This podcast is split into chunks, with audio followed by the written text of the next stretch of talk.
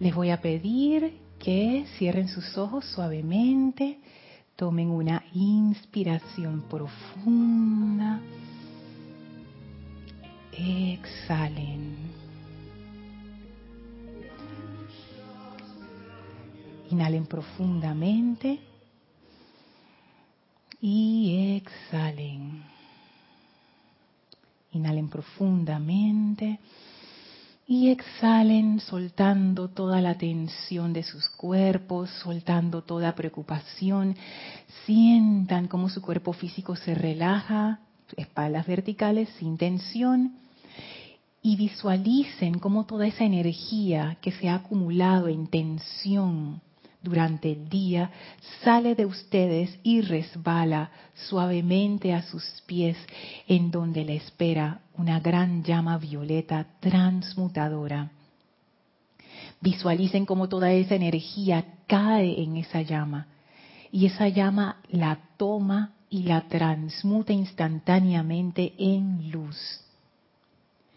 Ahora visualicen cómo esa llama violeta a sus pies succiona toda energía discordante de sus vehículos físicos y la transmuta en luz. Succiona toda la energía discordante de sus vehículos etéricos y la transmuta en luz. Succiona toda la energía discordante de sus vehículos emocionales y la transmuta en luz succiona toda la energía discordante de sus vehículos mentales y la transmuta en luz. Visualicen a esa energía purificada y liberada, elevándose en y a través de ustedes, descargando sus regalos de pureza, de amor, de iluminación, de provisión divina, de paz, de salud, de belleza.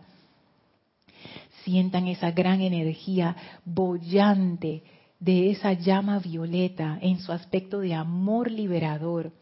Y ahora esa llama surge de sus pies, sobrepasando sus cabezas, envolviéndolos en un maravilloso pilar de fuego violeta. Y en el centro de este pilar emerge ahora una gran llama blanca, que es la presencia maravillosa del amado Maestro Ascendido Serapis Bey sientan la presencia del Maestro en ustedes. Sientan esa maravillosa aura del Maestro envolviéndolos poderosamente. Y a través de esa gran llama blanca, sientan la unicidad con la presencia de Dios en sus corazones. Sientan cómo esa luz irradia a través de ustedes sus grandes regalos, bendiciones, su gran amor, su gran conciencia unificada en toda vida. A través de esa llama, ahora avanzamos y salimos como un portal divino al templo de la ascensión en Luxor. Contemplen esos bellos jardines, esas columnas maravillosas, la radiación de ese templo. Envíen su gratitud al amado Maestro Ascendido Serapis Bey por recibirnos en su hogar una vez más. Y ahora avancen subiendo las escalinatas, eh, adentrándose en el primer templo, adentrándose en el segundo templo, entrando al tercer templo. Caminen hacia el fondo y vean las puertas corredizas del cuarto templo, ese gran elevador ascensional entren al cuarto templo y sientan cómo su vibración sube una vez más en ese elevador divino. Las puertas se abren nuevamente y estamos frente a los grandes portales del quinto templo. Empujen esas puertas gigantescas con sus manos y se abren suavemente para dar paso al templo en forma circular, en donde arde la llama en un brasero en el centro, brasero de bronce y a nuestro encuentro sale el amado Maestro Ascendido Hilarión, contento de vernos una vez más, y nos envuelve en su radiación verde brillante, de fe, de entusiasmo, su gran sabiduría, su inmenso amor y pureza, su gran realización de la verdad. Sentimos ese tremendo impulso de luz del amado Maestro Ascendido Hilarión entrar a nuestras conciencias Amado Maestro Ascendido Hilarión, ilumínanos de manera que podamos comprender tu enseñanza y aplicarla en nuestras vidas para lograr nuestra liberación. Enviamos nuestra gratitud y amor al amado Maestro Ascendido Hilarión y vamos a permanecer en este estado de conciencia, de unicidad con el Maestro mientras dura la clase. Tomen ahora una inspiración profunda. Exhalen y abran sus ojos. Bienvenidos sean todos a este espacio, maestros de la energía y vibración. Bienvenida Elma. Gracias Gaby por el servicio amoroso en cabina, chat y cámara. Gracias a todos ustedes que están conectados a través de Serapis Bay Radio o Serapis Bay Televisión, ya sea por live stream o por YouTube. Gracias por su atención y por su amor. La magna presencia yo soy en mí reconoce, saluda y bendice a la victoriosa presencia de Dios en todos y cada uno de ustedes. Repeat, Elma, para que se escuche. Gracias. Yo estoy aceptando igualmente. Gaby, baja un poco la casa, que es la que está alta. Ajá, la bocinita de la casa. Eso. No, no tan abajo. Un poquito más, un poquito más, un poquito más, un poquito más. Ahí. Ahí está perfecto. ¿Ahí? Sí, perfecto. Bueno, gracias por estar conectados a esta clase. Gracias por su amor. Ay, qué rico. Gracias por esta radiación que se siente, esta radiación de comunidad. Este, ya envío mis saludos y bendiciones a todos los que están conectados, sea que se reporten o no. Gracias por estar aquí. Y bueno, seguimos, seguimos en este tema que ha tomado rumbos interesantes, interesantes. El maestro ascendido Hilarión, definitivamente él tiene, él él tiene como su plan de vuelo para nosotros. Y por alguna razón Él empezó en nuestra entrada al quinto templo con amor. Rápidamente nos movió hacia la consagración. Pero para hacer esa consagración nos presentó la rendición que era necesaria. Y hemos estado haciendo ese tránsito por lo que es esa rendición, por lo que es dejar ir esa, esa parte a la cual estamos apegadas de, nosotros mismos. Y la semana pasada, eh, Esteban, mejor conocido como Esté, Esteban Derito y Matías, ambos de La Plata, Argentina, hicieron unos comentarios que a mí me dejaron toda la semana dando vueltas, no pude parar. Desde ya les digo, Matías, si estás conectado, te digo, o si vas a escuchar esta clase en diferido, te digo, Matías hizo un comentario acerca de si era lo mismo dejar ir que abandonar. ¿Te acuerdas, Elma? ¡Ah! Hola Isa, Dios te bendice. Y eso a mí me dejó pensando y pensando y yo he empezado a utilizar eso, porque abandonar es un término fuerte, sí, Elmi. El abandonar como dejar todo e irte. Exactamente. Y irte es más irte es regresar de nuevo a seguir adelante, porque te vas, pero no abandonado. ¿Cuál? Dejar ir. El dejar ir. Ajá. Yo dejo ir, pero yo regreso, porque yo tengo un periodo de, reflexión. Pero abandonar ya no regreso.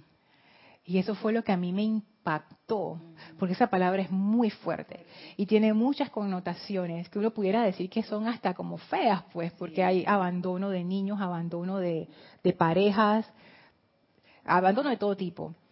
Pero en el caso en que estamos estudiando, ¿tú sabes lo que es abandonar mi creación humana? Eso quiere decir, no me acuerdo quién era el que decía que era, era como el gran director divino, yo creo que era era Gab, Roberto, que decía eso, que el gran director divino tiene una clase que él dice dejar en pasado en paz, en donde tú cierras esa puerta y el gran director divino dice tú la sellas y no vuelves, y eso es abandonar. Si yo estaba pensando, wow, ¿sería yo capaz de hacer ese abandono? Yo todavía estoy pensando, Matías, así que bueno. El otro comentario era un comentario de este, en donde en ese momento en la clase estábamos hablando acerca de ofrecer la conciencia a un maestro ascendido y yo estaba preguntando qué a eso era. Yo preguntaba qué era para ustedes ofrecer esa conciencia a un maestro ascendido, cómo, cómo ustedes lo visualizaban o, lo, o, lo, veían. Y este hizo un comentario que ofrecer la conciencia a un maestro ascendido, él lo veía igual que la rendición. Y eso de nuevo a mí me dejó pensando y pensando. Yo digo, wow, ¿será, será por ahí que nos quiere guiar el, el maestro ascendido Hilarión? Que veamos, veamos eso, porque ofrecer la conciencia a un maestro ascendido me parece que es más como más tangible que hacer una rendición en abstracto. Entonces, quizás utilizando ese camino podemos comprender más lo que es hacer la rendición a gran escala, porque hay tantas cosas a las que uno pudiera hacer esa rendición. Entonces, eh, sí, Elma. El momento que le, le ofrezco la conciencia al maestro, es un sentimiento de amor, Lorna, de gratitud, saber que tú sabes que te vas a encontrar con un ser como enante, el amado Hilarión, esa radiación de amor, que sabe que Él está ahí, que tú le vas a ofrecer tu vida, acompañarlo en pensamiento y sentimiento en momento que estás presente en todo momento. Wow, sabes que acabas de decir tantas cosas, pero la que me impresionó fue ofrecer tu vida, porque eso es lo que uno hace en realidad. En una consagración de este tipo de ofrecer la conciencia, no es que yo ofrezco una parte de mí y la otra queda, tú sabes, reservada para mi uso personal. No, yo te estoy ofreciendo mi vida. Imagínense cuando ustedes se van a casar con alguien. Lo importante que es esa decisión. Yo no descarto que hay gente que se casa así como de que, estamos borrachos, nos casamos ya. Eso pasa. Pero no me refiero a eso. Me refiero a cuando uno está consciente y uno está a punto de tomar esa decisión. Yo me acuerdo que cuando yo tomé la decisión, ya yo estaba viviendo junto con mi novio y yo lo pensé, yo lo pensé, ya llevamos años, llevamos como cinco años viviendo juntos. Y él, ya estaba como quien dice, cuando tú quieras, yo estoy listo. Y yo le di vueltas a eso, ustedes no tienen idea. Porque es eso. Una cosa es el compromiso de vivir juntos, que en nuestro caso era un compromiso serio. O sea, no es que dije, ah, cualquier cosa y nos vamos. No, era en serio. Y, y ya llevamos bastante tiempo. Pero casarte quiere decir, es como ir o sea, tú haces un compromiso, como quien dice, yo firmo y tú firmas, y tú sabes, ¿no? Y yo ni quiero saber esa gente que se casa por la iglesia, que es como más impresionante. Yo me acuerdo que yo tengo un amigo que cuando él se casó por la iglesia, él siempre era así como el duro, ¿no? Como que yo, yo siempre lo vi con esa cuestión así como que, ah, relax. Y, y el día en que se casó por la iglesia, lloró y todo en el altar con la novia, los dos lloraron, porque es conmovedor porque está toda tu familia, están todos tus amigos, tú te has vestido trajeado, todo el mundo está trajeado, estás en una iglesia, es la actividad ritual. O sea, tú te casas y hay todo un ritual y te unen y no sé qué, y bueno. Así que eso derrita hasta los corazones más fuertes. Y, bueno, no más fuertes, no, no quise decir eso, sino más bien como que hasta uno cuando va con su postura de, de duro, taca, porque es conmovedor. Entonces, esto de ofrecerle la conciencia a un maestro, veo que, que es algo, o sea, tú le estás ofreciendo tu vida entera. Por supuesto que uno puede hacer ese ofrecimiento así de la nada, un día que te entusiasmaste y dijiste, yo te ofrezco mi vida, maestro, y al día siguiente, no, ¿qué día siguiente? A la hora ya, ya se te olvidó. Porque eso me ha pasado, yo, yo me he visto haciéndolo como que hay, con esos momentos así de entusiasmo, de que hay maestro, no sé qué, y después ni me acuerdo. Ay, ¿yo qué dije? Y los maestros están acostumbrados a eso, yo me imagino, porque saben que nuestras conciencias son como que hoy sí, mañana no. Pero ya cuando uno llega a un punto en el sendero en donde uno está más consciente y uno verdaderamente quiere hacer ese ejercicio de entregar su conciencia, yo pienso que se debería estar claro de qué es lo que uno está entregando para poder hacerlo en serio. Porque si uno no sabe que uno tiene algo valioso, ah, dice en, en, Panamá hay un dicho que dice, lo que no nos cuesta, hagámoslo fiesta. O sea, como quien dice, si no, no me costó, ah, yo lo desperdicio. Pero si tú sabes que es algo muy valioso, uno como que hace mejor su análisis. Y no es para decir, ah, es que tienes que pensarlo bien porque si lo haces y después te echas para atrás te va a pasar algo malo. No, no nada de eso. Al contrario, el maestro te da hasta las gracias aunque uno se echó para atrás. Porque por lo menos hubo un interés. No, no tiene nada que ver con eso. Es simplemente como para poder hacer un compromiso serio, uno necesita saber cuando uno se está entregando, qué es lo que tú estás entregando realmente y entender también si hay una resistencia a entregarse, de dónde viene esa resistencia. Isa. Voy a hacerte dos comentarios. Uno, como que 180 grados diferentes. Ok, Porque por ejemplo, pensando en las mascotas. Ajá. Las mascotas definitivamente, bueno, no tienen una conciencia así desarrollada como la de un ser hu- humano, pero es el analogismo de que ellos se entregan completamente a su propietario. Tanto así que, por ejemplo, no importa lo que tú hagas, la mascota está ahí. Si tú estás molesto, está ahí. Si tú estás enfermo, está allí. Si tú estás feliz, está allí.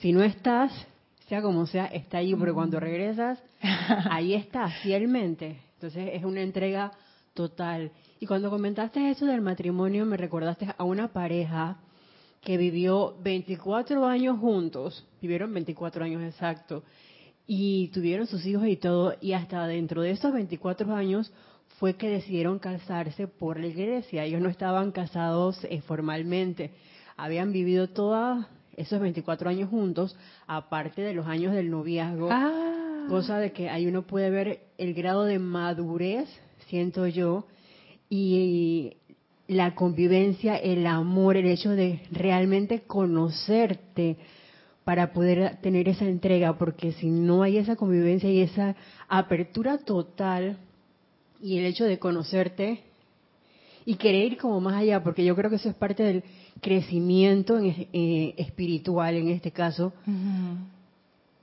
eh, por eso digo, es, es cuestión de la conciencia, la madurez, el tiempo, o sea, hay como muchas cosas allí, compro- no diría comprometidas, en, tampoco diría en juego, no sabría cómo, qué palabra ponerte exactamente, pero muchas cosas que, que involucran ese ofrecimiento o esa rendición que Sí. yo- para, para realmente poder sostenerla.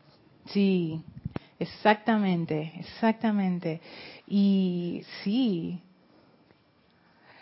Y fíjense que las personas, porque hoy, hoy en día, como está la opción del divorcio, que mucha opción, mucha gente toma esa opción cuando las cosas van mal, es como que, ah, yo me caso, pero si me va mal, me salgo. Pero si uno se casa con la mentalidad de que vamos juntos hasta el final, y no quiero decir que uno se aguanta mal los matrimonios ni nada de eso, simplemente vea, quiero que vean como un aspecto de eso. Si tú te casas o te comprometes con algo, puede ser un negocio, puede ser una fundación, puede ser un empeño, puede ser un grupo como este, o el los grupos donde ustedes asisten, o puede ser una línea espiritual como esta, o cualquier otra línea espiritual. Si tú te comprometes con una línea, con una persona, con un grupo, con la mentalidad de que tú vas hasta el final, o sea, tu compromiso no tiene condiciones, porque es una entrega y ya. Entonces imagínense eso. Si tú sabes que no te puedes salir de ese barco, tú firmas diciendo que te comprometes. Háganse esa pregunta. Entonces es como que, oh, espérate, espérate. Si no me puedo salir, entonces ya, ya lo pienso mejor. ¿Y qué es lo que estás pensando mejor? Elma.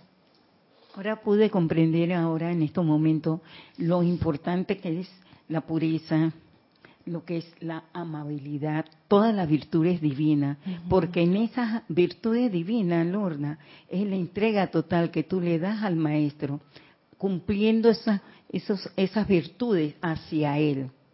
Entonces él convive contigo en esa armonía, porque él sabe que tú eres honesta, sincera, agradecida.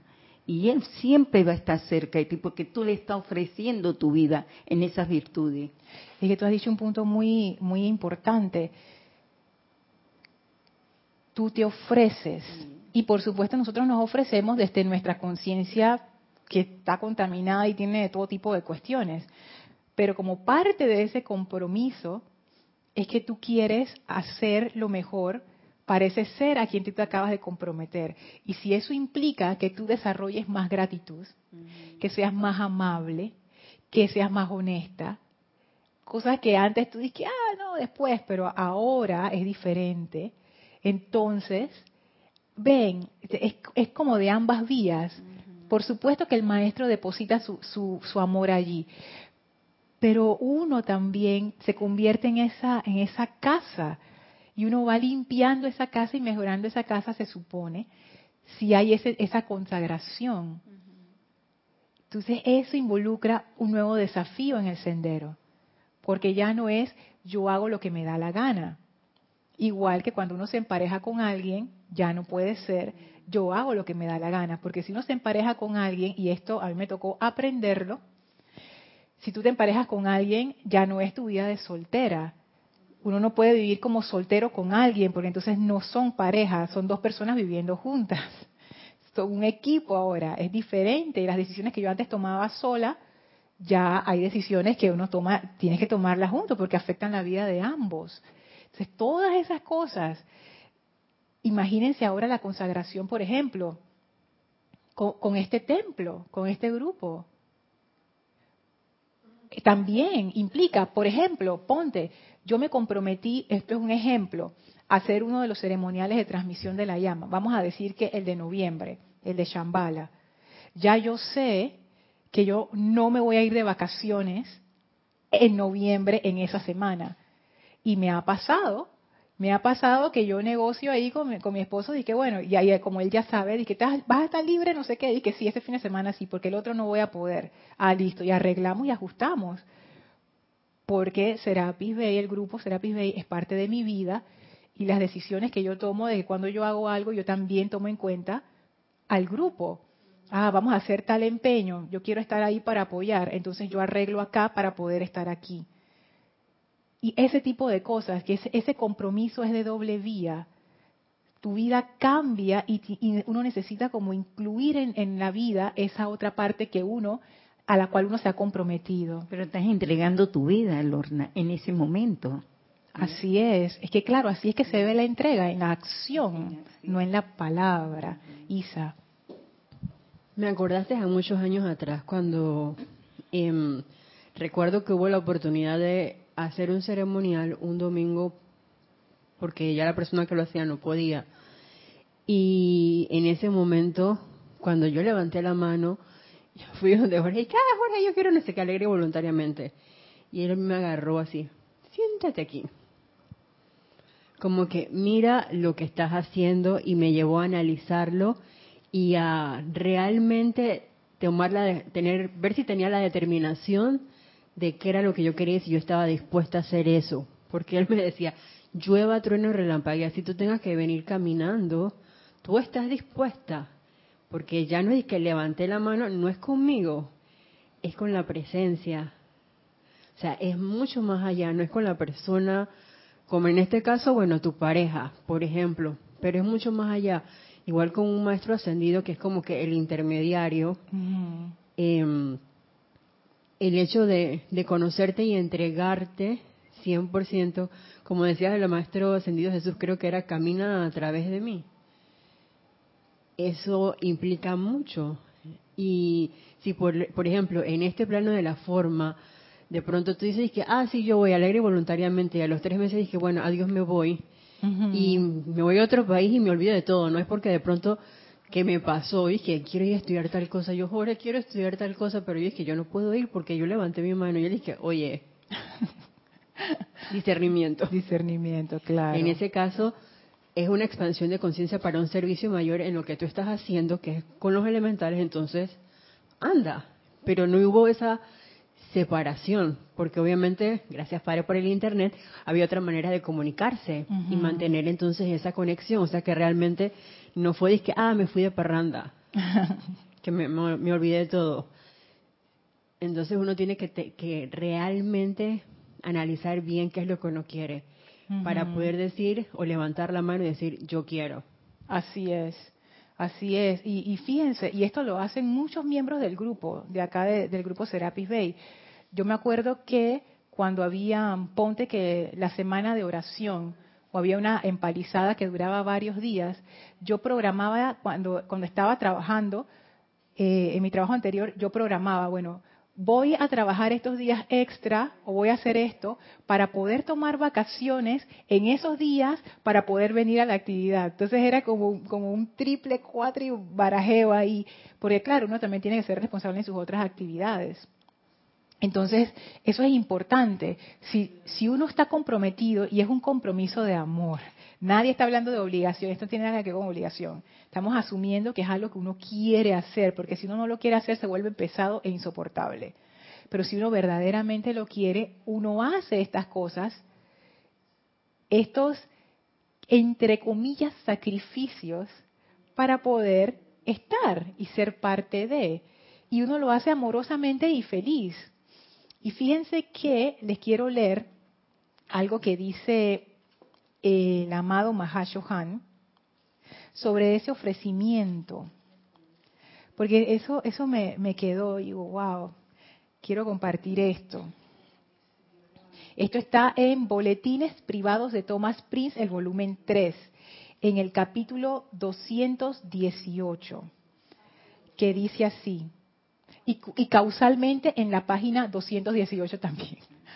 Cuando el corazón le indica al ser superior y a la jerarquía que ese individuo está deseoso de unificar su corriente de vida individual con el designio divino, sea cual fuere, designado para el planeta y la raza, y cuando la copa de tal individuo es elevada, de manera que pueda ser llenada para saciar la sed de otros viajeros en el sendero, esa persona es inmediatamente inscrita en las nóminas de quienes habrán de ser agraciados con una asistencia sobrehumana desde los miembros de la jerarquía espiritual, cuyo único propósito es el de manifestar la idea divina con respecto a este planeta y su gente. Esto es súper hermoso porque dice, cuando el corazón le indica al ser superior, o sea, el corazón se refiere a ese ser externo. Chicas, ¿pudieran hablar un poquito más bajo? Sí, gracias. Cuando el corazón le indican al ser superior y a la jerarquía, o sea que es algo, algo que surge de ti. No es algo impuesto, es algo voluntario, es algo que nace como parte de esa madurez, como parte de ese andar en el sendero que está deseoso, fíjense las palabras, yo quiero, yo quiero, deseoso de unificar su corriente de vida individual con el designio divino, que era lo que tú decías, tú quieres entregar tu vida, tú quieres aportar a algo, tú quieres unirte con ese empeño. Y cuando la copa de tal individuo es elevada, esa copa, ellos se refieren mucho, eh, los maestros usan mucho la figura del cáliz o de la copa que es nuestra propia conciencia. Y también es un símil de la vida del estudiante. Y es lo que tú decías también, Elmi, que esa copa tiene que estar limpia. tiene que ser una buena copa. Y aunque uno ofrezca su copa más o menos en, en ese momento, se asume que es trabajo del estudiante ir limpiando y arreglando y, tú sabes, corrigiendo esa copa para que sea un vehículo digno. Y cuando la copa de tal individuo es elevada, de manera que pueda ser llenada para saciar la sed de otros viajeros en el sendero. O sea, cuando uno está dispuesto no solamente a hacer eso por uno mismo, sino por otros también, o sea, un servicio impersonal, entonces, dice, esta persona es inmediatamente inscrita en las nóminas de quienes habrán de ser agraciados con una asistencia sobrehumana desde los miembros de la jerarquía espiritual. Te ponen en una planilla especial y dicen, esta persona vamos a darle asistencia sobrehumana por la consagración que desea hacer y que está haciendo. A esta persona asistencia especial. Pero no porque, ay, es que nos cayó bien, no, es que porque tú estás dispuesto a dar, viene de regreso. ¿Qué es lo que hablábamos en clases anteriores del concepto de ese sacrificio? Tú estás dispuesto a dar una parte de ti o algo que tú valoras mucho con miras a un bien mayor. Y este es como un ejemplo de cómo se da esa relación. ¿Tenían algo ya, Isa? Sí, a ver. Aquí hay varios comentarios. Aquí hay varios comentarios. Eh, Yari Vega Bernal, desde Panamá. ¿Se escucha bien? ¿Sí? Aló. Uh. Ah. Sí, aquí hay varios comentarios. Gracias, Lorna. Desde Panamá, aquí Yari Vega Bernal nos dice, Ajá. hay que tener o pedir el discernimiento, como están diciendo, de las virtudes, porque algunas veces dejamos ir o abandonamos, abandonamos engañándonos porque no queremos afrontar la responsabilidad de nuestra propia energía y como toda ilusión en algún momento regresará. Wow. Pienso que cuando dejamos ir o abandonamos de verdad, debemos entrar en ese orbe de paz, felicidad y armonía. Oh, eso está fuerte, Yari, porque claro, a veces uno, y bueno, Dios te bendice. Dios te bendice. Cuando uno, claro, porque uno también se puede autoengañar.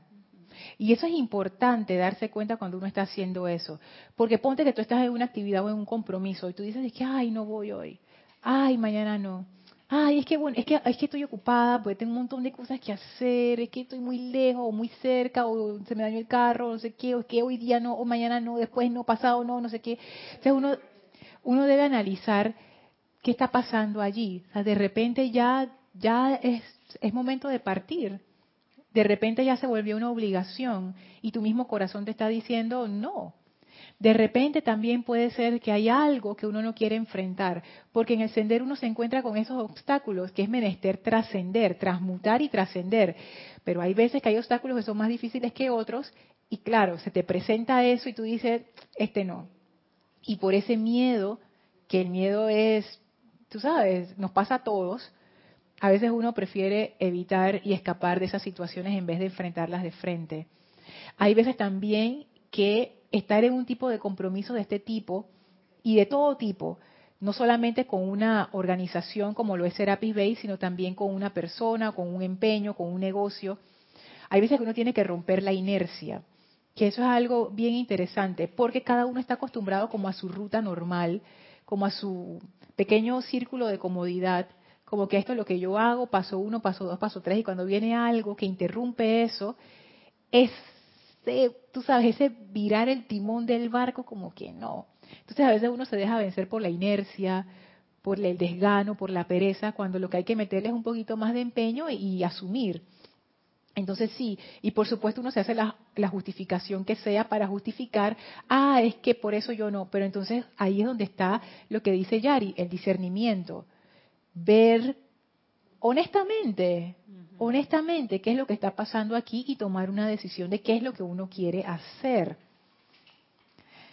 Sigue diciendo el amado Mahashohan, la ofrenda voluntaria desde el corazón de la corriente de vida a una causa espiritual es una fuente de gran júbilo y estímulo a la hermandad porque es la cooperación voluntaria de los miembros de la raza humana que la hermandad espera, a fin de traducir su bien divino a la forma. Entonces ellos dicen, esa ofrenda voluntaria del corazón es lo que la hermandad está esperando con ansias, que los seres humanos nos empecemos a ofrecer uno detrás del otro para empujar esa causa, para empujar ese bien mayor para toda la humanidad. Yo me imagino que eso es como estos programas de televisión que a veces pasan a los mediodías o en las tardes o incluso en las mañanas, cuando la gente llama y que fulano de tal, lo llamamos del programa tal, se ha ganado una refrigeradora y la persona dice que en el teléfono y todo el mundo en el programa de televisión cae el confeti y el público grita y todo el mundo felicitaciones. Por eso, porque tú has ofrecido a tu conciencia y eso es de, eso genera una como una gran emoción, gran gratitud de parte de la, de la hermandad blanca. Sí. Así que ellos cada vez que reciben una de estas ofrendas en donde un ser humano decide ofrecer su corriente de vida para ser ese conductor, wow, es como que, oh, gran júbilo, dice. Y no solamente júbilo, dice, es una fuente de gran júbilo y estímulo a la hermandad. O sea que ellos se ven entusiasmados, ellos sienten que su entusiasmo crece cuando eso ocurre. Que uno pensaría, que hay pero si ellos están todos ascendidos, ¿cómo van, a, cómo van a, necesitar más entusiasmo? No. El que nosotros estemos aquí para ellos es una gran fuente de entusiasmo. Entonces eso es, es hermoso. Tal cual se ha dicho muchas veces, sigue diciendo el Mahashohan, a los maestros no se les permite entrometerse en los asuntos del hombre, excepto a través de la conciencia de individuos que todavía pertenecen a la humanidad no ascendida y que como un ofrecimiento de libre albedrío desean constituirse en puentes a través del cual el designio de los maestros pueda ser traducido a la forma.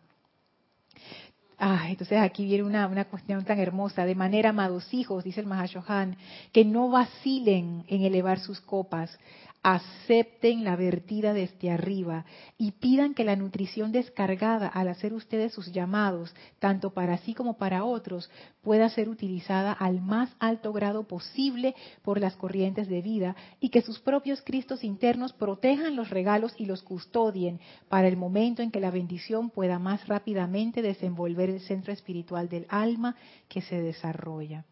Ahí el Mahashohan nos invita a elevar esa copa. Es como quien dice, no tengas miedo, no tengas miedo a hacer este, ese ofrecimiento. Cuando tú estés listo, y fíjense que esto es muy interesante porque al inicio leímos, cuando el corazón le indica al ser superior y a la jerarquía espiritual.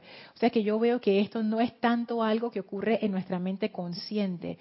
Probablemente ya nuestras vidas han sido ofrecidas, independientemente de lo que nosotros pensamos en esta encarnación. Y por eso estamos aquí. Esa es la razón, porque ya nuestro corazón ofreció esa vida hace mucho tiempo atrás, muchas encarnaciones atrás.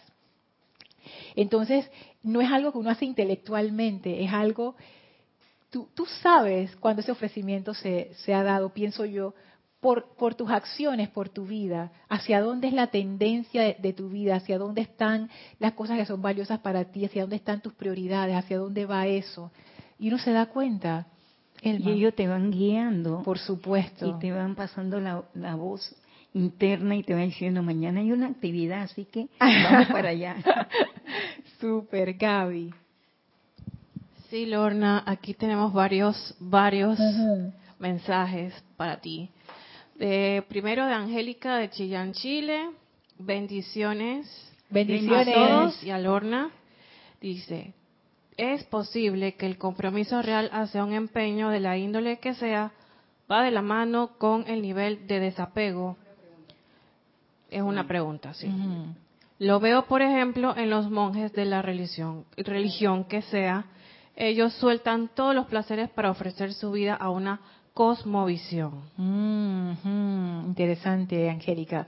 Tú sabes que con respecto a eso, de hecho es algo que yo quiero traer a la clase, no sé si lo va a poder traer ahora o en la próxima, pero tiene que ver con, con eso. O sea, ¿por qué, por qué las, las órdenes monásticas de diferentes religiones tienen ese énfasis en desapegarse de las cosas de los sentidos? Si ustedes se ponen a ver, al entrar a una orden monástica, tú dejas atrás tu vida anterior. Es más, hay algunas órdenes que incluso te dan un nombre nuevo. Por ejemplo, en la católica, el Papa, el, el, el, Francisco, él no se llama así, él tiene un nombre normal, pero ese es el nombre que él asumió para ser Papa, para hacer ese rol. Y hay órdenes religiosas en donde los monjes les dan, sus maestros les dan nombres. Por ejemplo, en la religión budista se da eso. He visto muchos casos de gente occidental que se hacen monjes o monjas budistas y ellos reciben un nombre budista. Entonces, ¿por qué, ¿por qué hay eso? O sea, ¿por qué cuando se da esa consagración, que es una consagración como más tangible, ¿no? que tú te metes a una orden monástica, se da ese apartarse de, entre comillas, la gratificación sensorial? Uh -huh. ¿Por qué eso es así? Eso es algo que quiero analizar con ustedes. Sigamos con el próximo comentario. Eh, nos escribe Eduardo Gamboa desde México y nos da el siguiente mensaje. Si nos abandonamos a la conciencia de un maestro ascendido, ¿dónde quedaría el libre albedrío? Ajá. Los maestros siempre respetarán el libre albedrío. Ajá. Yo siento que esa entrega es que nosotros extendamos esa conciencia y cualidades de ese rayo, no como títeres, sino conscientemente aceptar esa verdad. Convertirnos en la conciencia universal que el Maestro Ascendido nos ha expresado. Gracias. Dios te bendice. Dios te bendice. Qué gusto escuchar de ti. Fíjense, es que ya hay otro comentario. Sí, ah, porque ya el comentario de Angélica y el comentario de Eduardo, ya es como que o sea, ya tengo que decir lo que les iba a decir. Pero bueno, vamos a un comentario más. ¿Faltan más de uno? No. Ok, el siguiente. Bueno, aquí Migdalia Urriola desde Panamá. Ah. Chitré, Panamá. Dios te bendice. Dios te bendice, Migdalia. Yo entiendo que rendirse a la conciencia del maestro es una decisión muy individual y muy, y muy a conciencia, valga la redundancia. Cuando lo pensamos y sentimos siempre es muy importante y en serio, pero vas madurando la conciencia y cada vez más profundo el compromiso. Así es, así es. Y por eso decía Migdalia que en lo que dice el maestro, cuando el corazón le indica al ser superior a la jerarquía, o sea, yo pienso que esto es algo que incluso va más allá de la conciencia normal, esta conciencia de vigilia que tenemos ahora mismo, que sabemos que estamos despiertos y te estoy viendo a ti, Elma, y la cámara y eso, ¿no? Va más allá de eso. Es, es o sea, yo pienso que uno, eventualmente, como está muy adelantado en el sendero, uno puede llegar conscientemente a esa conclusión de, ah, exacto, yo me ofrecí, no sé qué, no sé qué. Pero la mayoría de nosotros puede que no estemos conscientes de eso, pero ya nuestro corazón hizo esa rendición, puede ser incluso hasta encarnaciones atrás, y por eso siempre buscamos esa, esa vía espiritual, ese camino, y siempre estamos como buscando eso, eso, porque ya ese ofrecimiento fue hecho. Entonces, fíjense lo que decía Angélica y lo que decía Eduardo, que las ambas son maravillosas esas preguntas. Fíjense, aquí el Mahashohan nos habla de eso.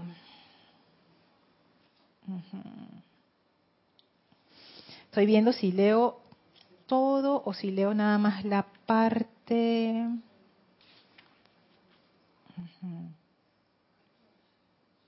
Ok, fíjense esto. Esto lo dice el Mahashohan, está en el capítulo 219 de Boletines Privados de Thomas Prince, volumen 3.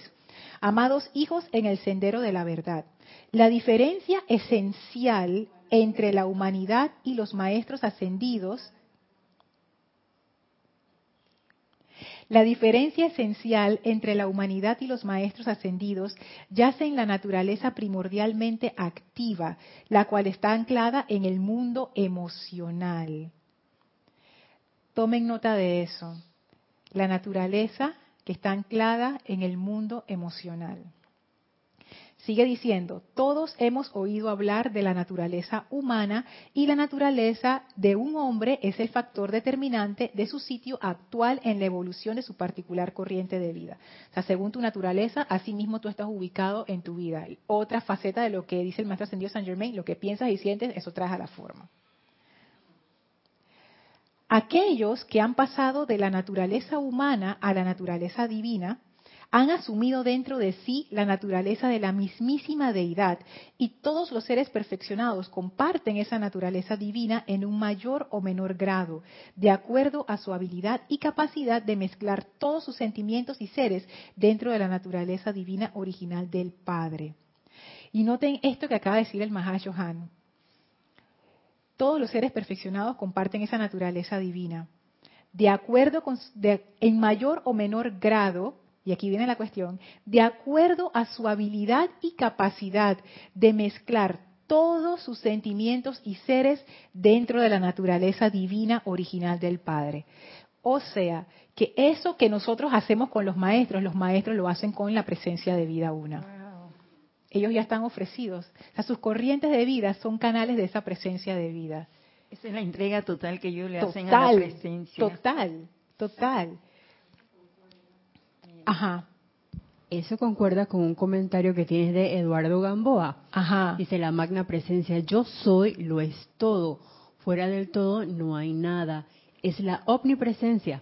Por tanto, la existencia misma es un instrumento que siempre está en expansión. Así es. ¿Y cómo se expande esa conciencia, Eduardo? A través de esos canales que, que son esa conciencia.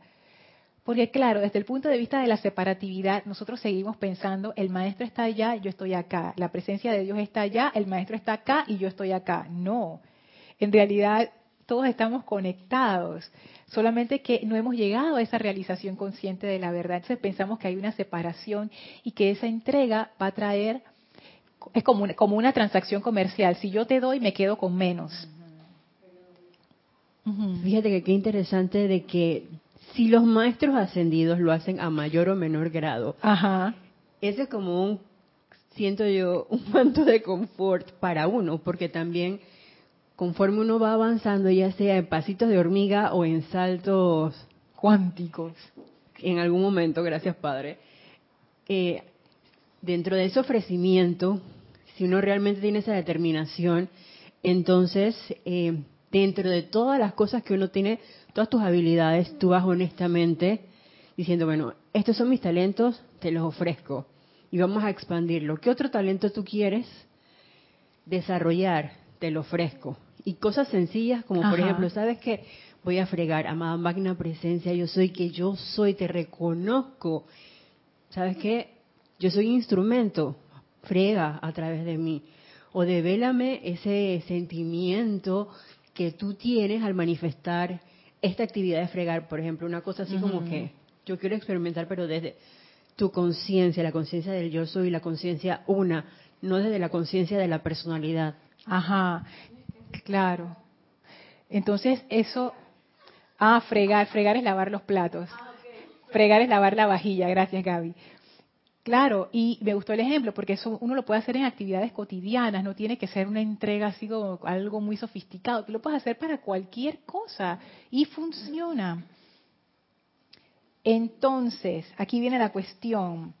Dice el Mahashohan, es por tanto esencial para la humanidad que evoluciona el contemplar y comprender la naturaleza activa de Dios con respecto a la acción y reacción de sentimiento y pensamiento determinada por experiencias externas e internamente. Y este es el punto en donde yo llego que puede que arroje luz con lo que dijo Angélica y lo que preguntó Eduardo sobre el libre albedrío. Es, por tanto, esencial para la humanidad que evoluciona el contemplar y comprender la naturaleza activa de Dios con respecto a la acción y reacción de sentimiento y pensamiento determinadas por nuestras experiencias externas e internas. Fíjense, lo que les voy a compartir es algo que yo he estado pensando bastante como hasta hace dos semanas, porque he comenzado como a, a darme cuenta haciéndome esas preguntas de rendición, de, porque yo les había comentado que yo pensé, wow, si yo, yo, estaría dispuesta a hacer una rendición así, entonces luego vino la siguiente pregunta. Si yo de una vez sentí como el choque emocional, y miren que fue emocional, lo que dijo el Mahacho Han, la naturaleza esa que estamos hablando, ya sea la divina o la humana, está anclada en el mundo emocional. Y yo sentí emocionalmente como que, no, no quiero. Pero ese, ese no es como cuando los niños no te quieren dar un juguete, como que no, este es mío, yo no se lo voy a ofrecer a nadie. Y por ahí algo que dijo Eduardo me pasó por la mente, dije, pero si ese es mi libre albedrío. Si yo se lo ofrezco a un maestro, entonces él va a hacer o ella va a hacer lo que le da la gana y entonces ¿dónde quedó mi libre albedrío? Y yo me puse a pensar en eso. Y mientras más reflexionaba,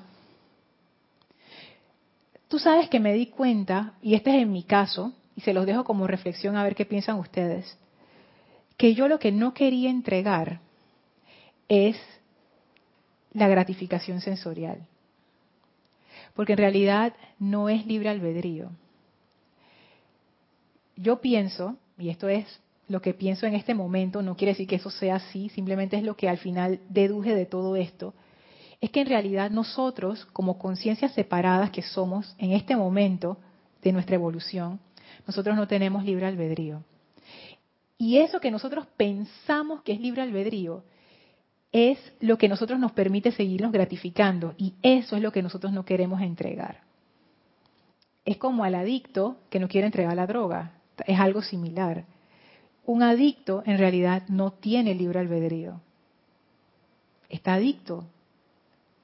tomar droga es compulsivo, compulsivo quiere decir que se salió de su control consciente. Lo, él siente o ella siente que lo tiene que hacer, no es que lo decide, Dije, hoy, hoy no voy a no voy a inyectarme cocaína, no voy a tomar cocaína, no voy a absorber cocaína y ni heroína. Hoy voy a, tú sabes, hoy voy a estar tranquila y mañana también y después al tercer día lo hago. No. Yo me tengo que estar inyectando todo el tiempo. Mientras más, mejor. hay gente que se muere hasta de sobredosis. Entonces, realmente lo que nosotros experimentamos en nuestras vidas no es libre albedrío. Es la compulsión de gratificarnos una y otra vez, una y otra vez, una y otra vez. ¿Y de dónde viene eso? Fíjense que yo estaba como viendo el mundo emocional.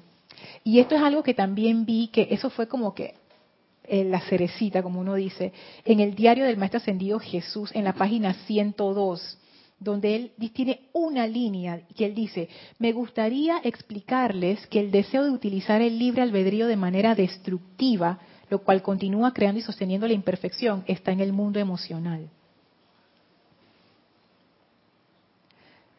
Y yo pienso que esto que los maestros hablan, el libre albedrío de manera destructiva, en realidad nosotros no estamos usando el libre albedrío. Nosotros lo que estamos es adictos, metidos en una compulsión de gratificación sensorial. Eso ni siquiera clasifica como libre albedrío.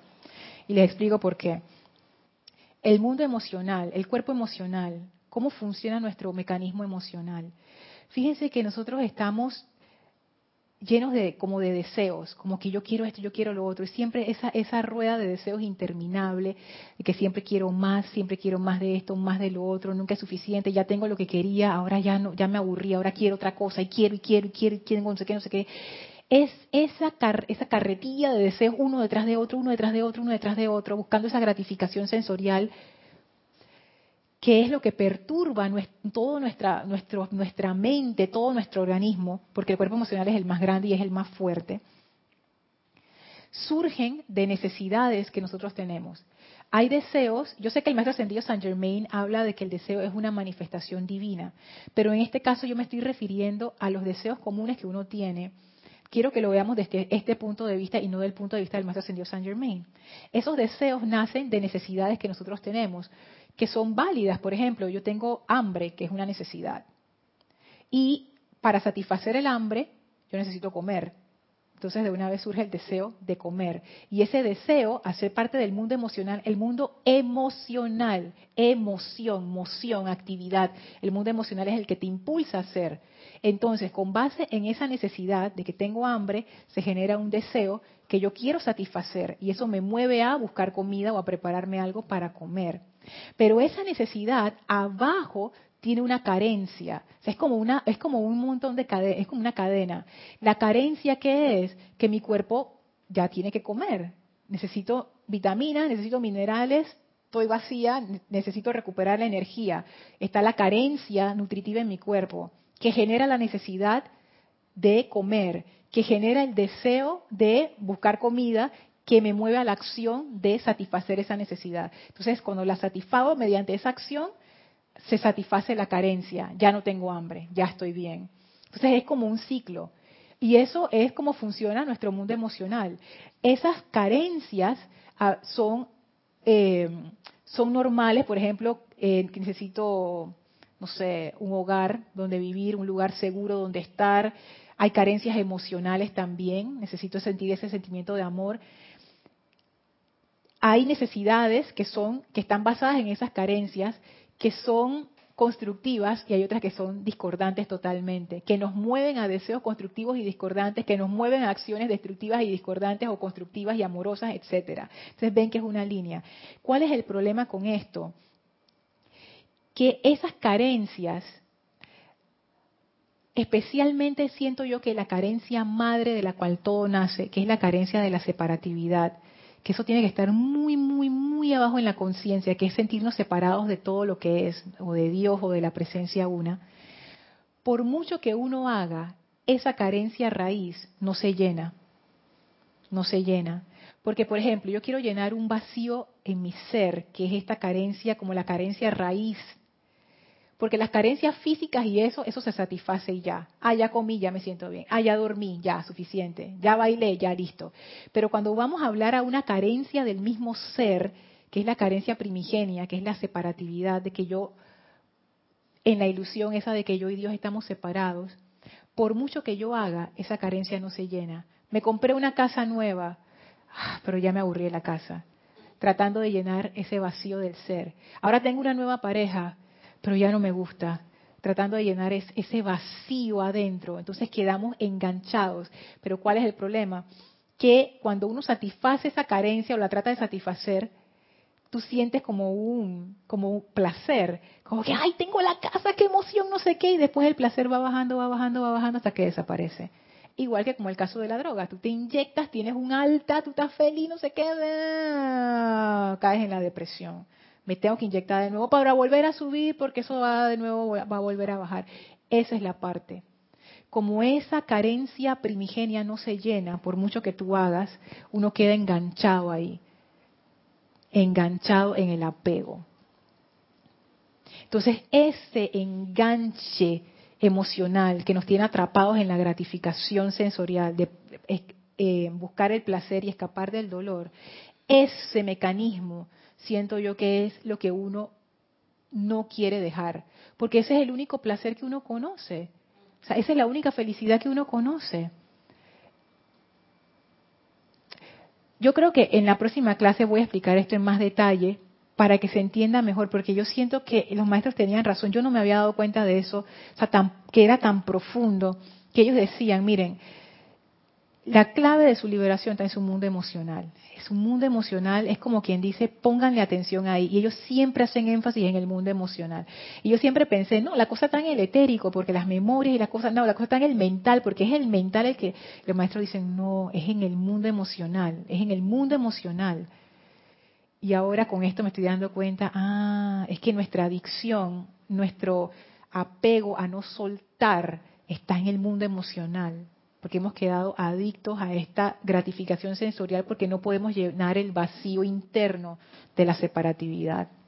Una pregunta, Lorna, entonces ahí donde viene la renuncia de lo que vas a realizar, porque tengo que saber qué es lo que quiero Ajá. para poder renunciar y no caer en el mismo círculo. Por eso, exactamente, por eso es que las religiones monásticas, ellos lo que intentan con esas eh, disciplinas es cortar la gratificación sensorial. Ya lo comprendí.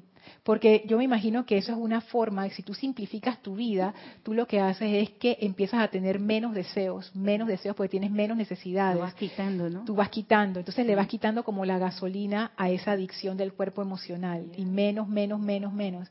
Pero el problema ahí es que puede surgir una represión. Entonces, se te, se te voltea la cosa. Pero la idea es buena, la idea es que tú vayas bajando tu apego, bajando también la cantidad de deseos que tú tienes. Para bajar la cantidad de deseos, tú bajas la cantidad de necesidades. Para bajar la cantidad de necesidades, tú bajas la cantidad de carencia. Como un intento, ¿no? Como para cortar la parte emocional, porque si uno no logra atajar esa energía, es que es demasiado fuerte, es demasiado fuerte. Y nosotros como seres humanos estamos, es como si estuviéramos atascados en la parte emocional. Y ahora es por eso que yo empiezo a comprender lo que dicen los maestros, porque estamos atrapados ahí y no queremos salir de allí. Y siento yo que eso es lo, lo difícil. O sea, no solamente la identidad falsa que nosotros nos hemos creado de nosotros mismos, en nuestra mente, la creación humana, sino esa parte que me está gratificando, porque es lo único que conozco. Y antes de pasar al comentario de Isa, me atrevo a decir que cuando uno empieza a unificar su conciencia con la presencia de Dios, uno sale de esa dualidad placer-dolor. Lo que uno experimenta es otra cosa, que está fuera de esa dualidad. Porque uno también puede agarrar una práctica espiritual dentro de esta rueda de placer-dolor. Por ejemplo, en la meditación, yo estoy haciendo esta meditación porque quiero sentirme bien o porque estoy buscando ese aquietamiento y esa unicidad. Y la línea es gris, es una delgada línea. Yo lo estoy haciendo en esta meditación, esta práctica espiritual, este sendero espiritual, yo lo estoy haciendo por gratificación sensorial o por otra cosa. Ah, esa yo también me la pregunté. Y yo dije, ay, Dios mío, no sé. A ver, Isa. Uno mío primero. ¡Wow! Cuánta honestidad y pureza no tiene que ver en cuanto a ese comentario que acabas de hacer de la meditación. No lo había visto así, el, el la pureza de motivo. Yes. Ajá, exactamente, pureza de motivo. Que hablábamos, ¿te acuerdas del poder motivador? El poder motivador cuando es cuando solamente es la gratificación sensorial, que no es mala, pero el problema es cuando eso se convierte en nuestro poder motivador, porque estamos adictos, ahí es el problema. Si, si, mi, si, mi poder si mi motivación para hacer esta práctica espiritual es la gratificación sensorial, eh, eh, sí, porque no, no me estoy liberando, me estoy enredando más. Y no recuerdo, creo que es el amado Mahashohan que dice que si tú controlas el 51% de tu energía, y creo que en el libro del control de los elementos, ahí hablan del agua, porque obviamente son tus emociones. Y si tú controlas el 51% de tu mundo emocional, entonces tú logras esa ascensión.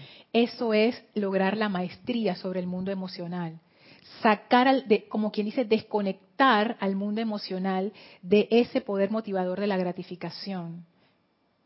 esa es la maestría sobre el mundo emocional. Porque cuando uno hace eso, Eduardo, entonces tu mundo emocional se puede conectar a la voluntad divina, que, es, que ahí es donde hay libre albedrío de verdad. Ahí tú puedes tomar decisiones sin, sin que sean compulsivas. Y por otro lado, me acordaba ayer que estaba en un seminario em, hay unas nuevas reglas que están sacando en donde yo laboro, que es como un médico veterinario, y decía el director de la Asociación Panameña de Médicos Veterinarios, sí, porque estamos em, abogando o viendo que se vean las tres entidades médicas a nivel nacional de manera equitativa o igual, lo que es la parte de odontología, medicina humana y medicina veterinaria. Y entonces algo alguien le decía así como veterinario, y que perdona, médico veterinario, o sea, quítate el título, tú no eres el médico veterinario, tú no eres Yelisa Allen, en este caso, porque estamos acostumbrados a eso. Entonces eso es como ponerme un, una ropita que no es encima de lo que realmente somos. Y me acordaba también del amado Mahashohan, que ese es un hombre cualquiera. ¿Quién soy yo? No importa. No importa. Ay, ya la vida, Isa, es increíble, porque algo que ya daré en la próxima clase tiene que ver con la llama del confort. ¿Qué es lo que hace esa llama del confort? Y eso mismo, que tú te, te despojas. Y yo estaba pensando, Elmi, si cuando uno se puede, cuando uno pueda destrabar su, cuerpo, su cuerpo emocional de ese mecanismo de adicción, si la rendición va a ser difícil. Y yo creo que uno lo siente como más suave. Yo me imagino que eso es lo que ocurre, como que cuando ya tú te destrabas de eso, es como que, ok, es como que yo puedo hacer esta rendición. Porque lo estás aceptando. Quieres ser feliz y esa es la alternativa que tiene, la salida. La salida, exactamente. Por eso que yo creo que el señor Gautama, hace 2600 años, cuando él inició con las cuatro nobles verdades, él se dio cuenta, el apego. Esa, esa es la raíz. Porque si tú no desconectas esa cuestión, no te liberas y eso te mantiene en la rueda de nacimiento y muerte, samsara, una y otra vez, una y otra vez, en la rueda del hámster, exactamente Gaby. Así mismo. Aunque sean bonitos los hamsters. Claro que sí, a mí me encantan. Tenemos varios comentarios, Lorna. Ajá. Uno es de Angélica desde Chillán, Chile. Lorna, entonces la entrega real es directamente proporcional al poder motivacional que hay en nuestra naturaleza? Contesta. Y esa naturaleza podría estar imaginada, perdón, podría estar impregnada por la conciencia crística que ha sido desarrollada encarnación tras encarnación, porque yo no me explico por qué todavía estoy tan interesada en estar escuchando estas clases, hacer aplicaciones, tener un grupo y todo lo que conlleva. ¿O es que no me doy cuenta que todo lo que hago podría estar satisfaciendo la personalidad mística? Son las dos cosas que dijiste. Es eso mismo. Porque nunca, es que en nuestro caso nunca es de blanco o negro. Todo está mezclado, todo es gris.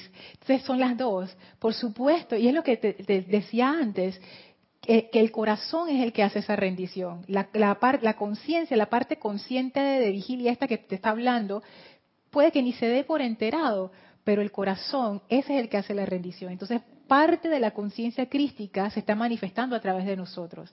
Y lo digo así porque yo siento que es así, no solamente de que nosotros aquí, en toda la humanidad, tú estás viendo como un gran despertar. Es la conciencia crística que está, tú sabes, viene bajando y está también la resistencia de la conciencia, la, la conciencia humana que dice, no, yo me voy a seguir satisfaciendo aquí. Y ambas viven dentro de nosotros, entonces son las dos. Tú estás haciendo esas aplicaciones porque hay algo en ti que mantiene viva esa llama. Y también hay una gratificación por hacer eso. De que, ah, mira cómo la gente me ve, que lo que piensan de mí, o cosas que uno mismo piensa de uno mismo. Porque son las dos. Yo también, todo el mundo lo tiene, porque todos tenemos esa mezcla de que tú sabes que tú te sientes mejor que los demás porque tú haces tal o cual cosa. Y eso no solamente pasa en grupos espirituales, pasa en lo que tú acabas de decir, Isa, de, ay, es que yo soy médico veterinario y yo me siento como superior a todos los demás que no son médicos, ven acá. O, ay, yo tengo, yo soy banquera y, entonces yo, son esas cosas. Sí hay una gratificación sensorial angélica, por supuesto, como poder motivador. Y también hay un poder motivador de la luz, ambos. Son ambos. Matías Adrián Sosa desde La Plata, Argentina. Dios, te bendice, Lorna, bendiciones Dios te bendice, Matías. Qué jugoso el tema de la clase. Con respecto al abandono, encontré algo del amado Gautama, voy hablando de él. Ah, mira tú. La renuncia, él dice, aquello a lo que ustedes renuncien en el nombre de Dios y para su servicio se les devuelve como una bendición permanente de bien.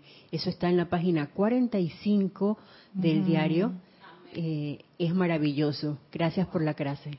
Gracias, Matías. Y tú sabes que yo creo que en la próxima clase, eso, eso que tú trajiste del amado señor Gautama nos va, a, nos va a hacer sentido. ¿Por qué, ¿Por qué el señor Gautama puede decir que eso es así? Vamos, vamos a verlo. Esteban desde La Plata, Argentina. Dios te bendice. No, no me salió. Dios te Ah. bendice. Dios te bendice, este. Entiendo que la rendición al nombre es en menor grado, una experiencia de mezclarse en la naturaleza divina. Para realizar la voluntad de Dios se requiere ver el plan del Maestro, quien representa la naturaleza divina para nosotros. Mientras me aferre a nombre, títulos y honores, seguiré en la naturaleza humana y demorando el llamado del corazón. Pienso que la comprensión del término chela es vital para nuestro tránsito. Exactamente. Ay, tantas cosas que quiero compartir con ustedes, pero ya, ya estoy es que súper pasada. Que hay algo que, tú decías, este, que está, te lo voy a decir así por encimita, instrucción de un maestro ascendido, página 113. Para convertirse, ahí lo vale, para convertirse en un verdadero estudiante de la luz, el individuo habrá de sostener inexorablemente la plena conciencia de la magna presencia yo soy como la constante, invencible y única presencia e inteligencia en la propia mente, cuerpo, hogar y asuntos. Que eso pasa como algo así como superficial a veces cuando uno lo lee, dice, ay, sí, qué bonito. Pero lo que esto significa realmente, wow, esto es fuerte y es lindo. y, es, y es realmente eso, rendirte. Solamente hay un poder, esa presencia. bueno, vamos a dejarlo hasta aquí. Vamos a despedirnos del amado Maestro Ascendido Hilarión. Les pido que cierren sus ojos, visualicen al Maestro, envíenle su amor y su gratitud, que el Maestro regresa multiplicado con bendiciones. Y ahora nos retiramos del quinto templo, nos retiramos del cuarto templo, nos retiramos del tercer templo, nos retiramos del segundo templo, nos retiramos del primer templo, descendemos las escalinatas, atravesamos el jardín, que a través de la llama viva en nosotros regresamos al sitio físico donde nos encontramos para expandir esa maravillosa energía de ascensión y de verdad a todo nuestro alrededor. Tomen ahora una inspiración profunda, exhalen y abran sus ojos. Gracias a todos por esta clase, gracias por su participación tan iluminadora, gracias por eso. Yo soy Lorna Sánchez, esto fue Maestros de la Energía y Vibración. Deseo para todos ustedes mil bendiciones. Muchas gracias.